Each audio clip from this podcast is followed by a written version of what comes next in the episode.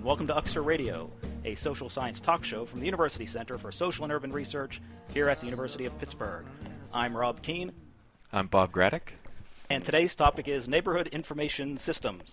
Our guest in the studio today is Rob Renner from the U.S. Department of Housing and Urban Development, Office of Policy Development and Research. Hello, Bob, and welcome to the show. Thank you. Uh, can you uh, give us a brief background of yourself and your work at HUD? Sure, I've been working at HUD uh, for the last 10 years, uh, first as a contractor and, and then as a federal employee. I work, as you said, in the research arm of the agency, and uh, my specific uh, uh, toolkit, if you will, is uh, GIS and, and, and spatial analysis, and that's very important to the, the, business that HUD does. And basically, in addition to doing research there, I manage the agency's internal uh, spatial database and basically work with every program area in the uh, in the agency to uh, help uh, monitor and uh, analyze their programs. So, what's the role of uh, the Office of Policy Development and Research, or PD&R, at HUD, in terms of all the other divisions?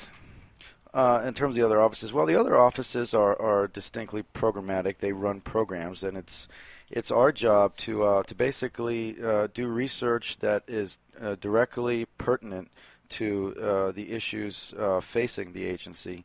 Uh, we do we we do some internal research studies. We do a lot of contracted out studies. Um, we do testing and demonstrations. Um, uh, all all stuff that's supposed to be uh, very uh, timely for for the issues that, that the agency faces. Um, but we also are sort of like the on-call uh, analytical uh, hotline for the principal staff, like the secretary's office and the assistant secretaries.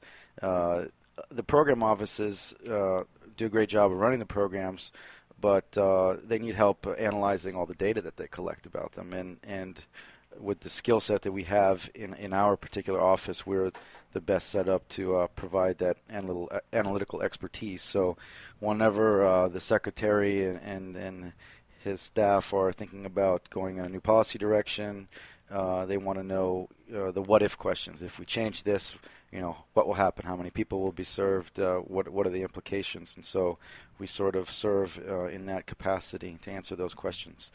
And also, lastly, we we um, we disseminate a lot of the of our work to the uh, research, the academic community, and the practitioner community. Now, now, where where can that research be found? Is it uh, on HUD's website? Uh, we actually have a uh, our own website. It's called HUDuser.org, and uh, we find that it is easier for us because we're sort of outside the bureaucratic IT infrastructure of HUD.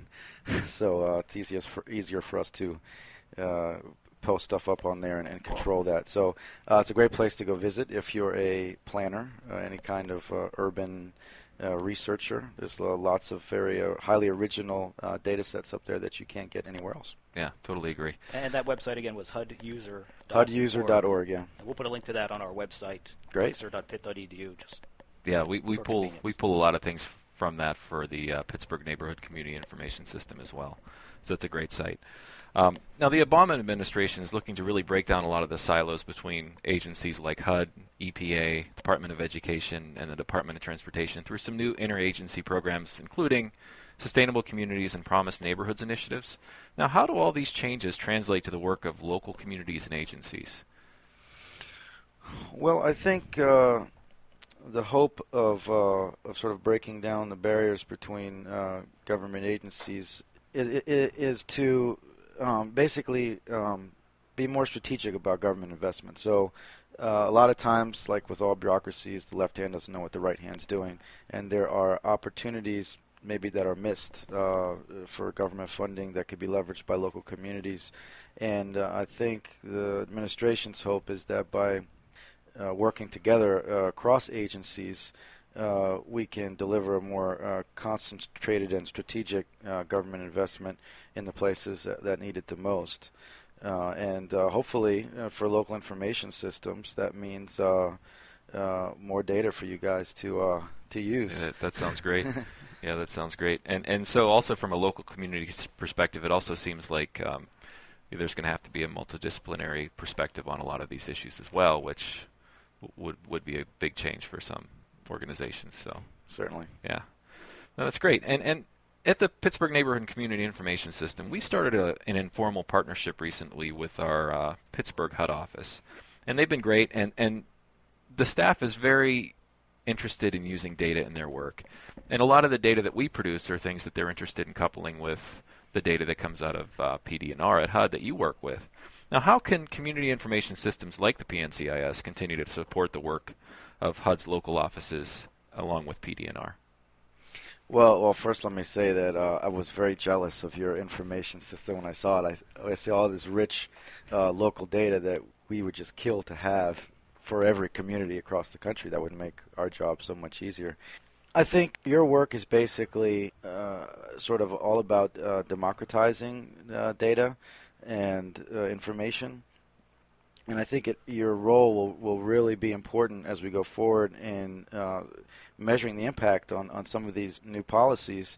Um, being able to measure the change in a lot of these local indicators that you collect over time is key to uh, sort of the whole sustainability uh, issue. That's very much a, a, a buzzword in in these days, and I think that, as you said, the the marriage of of local uh, data that you guys collect and, and make available with the authoritative data sources that come out of HUD and other federal agencies.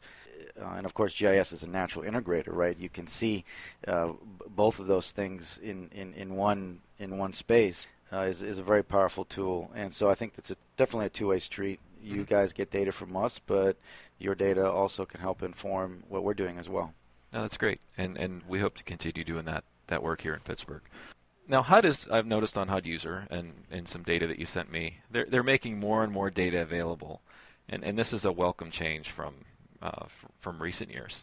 Now they've also formed at, at HUD an internal geospatial working group, and, and you're really involved with a lot of new tools and data that that uh, I'd love to hear about, and I think a lot of our data users would love to hear about. So I was wondering if you could talk a little bit about uh, some of the really interesting things that you're doing. Sure. Our uh, our assistant secretary actually formed this GIS working group. It's actually not really internal; it's intra-agency. Oh, is it? Uh, okay. Yeah. So it's uh, it's uh, we have um, DOJ, Department of Justice, NOAA, Census, EPA. There are a lot of people on the group. But there are th- the, the the purpose of the of the, the working group is to basically show how geospatial technologies and GIS can basically uh, inform uh, policy decisions.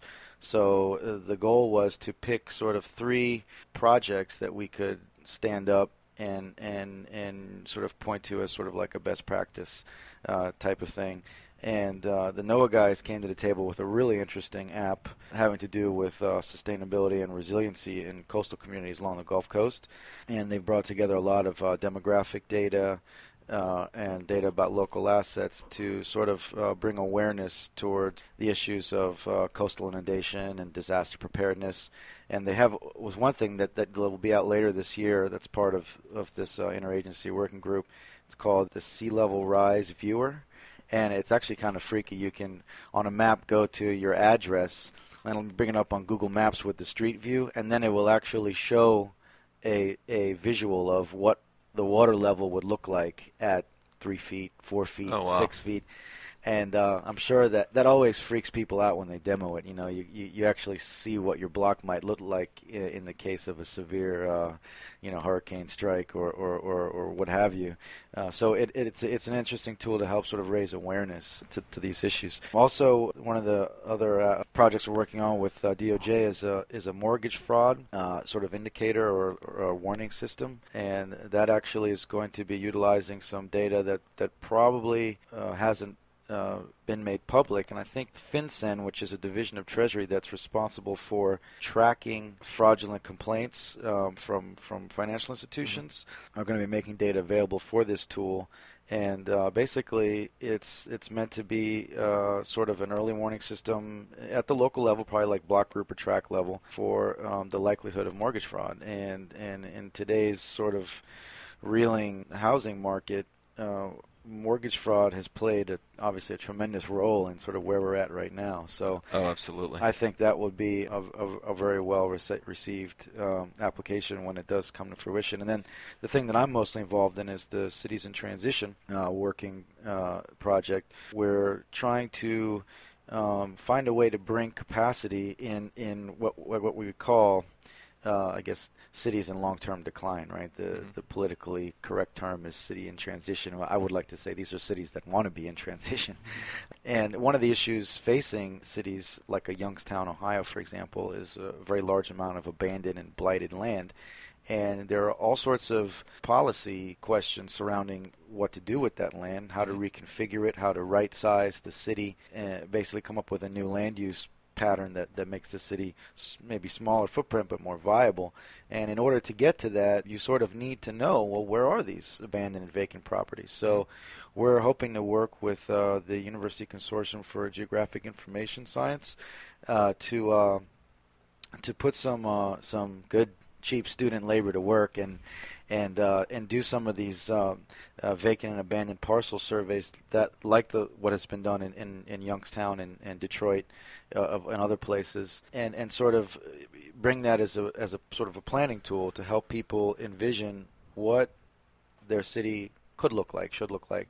yeah, I think I think that's one of the issues that we're dealing with here, not necessarily on as broad a scale as Youngstown, but in pockets of the city, you, you see just huge levels of abandonment and you know physical abandonment, physical abandonment, all kinds of abandonment, and and so we're involved with um, you know the mayor's office, who's putting together who's put together a task force to deal with this and, and look at legislation to really improve the land banking process, so we can deal with these in a you know in a more rational way.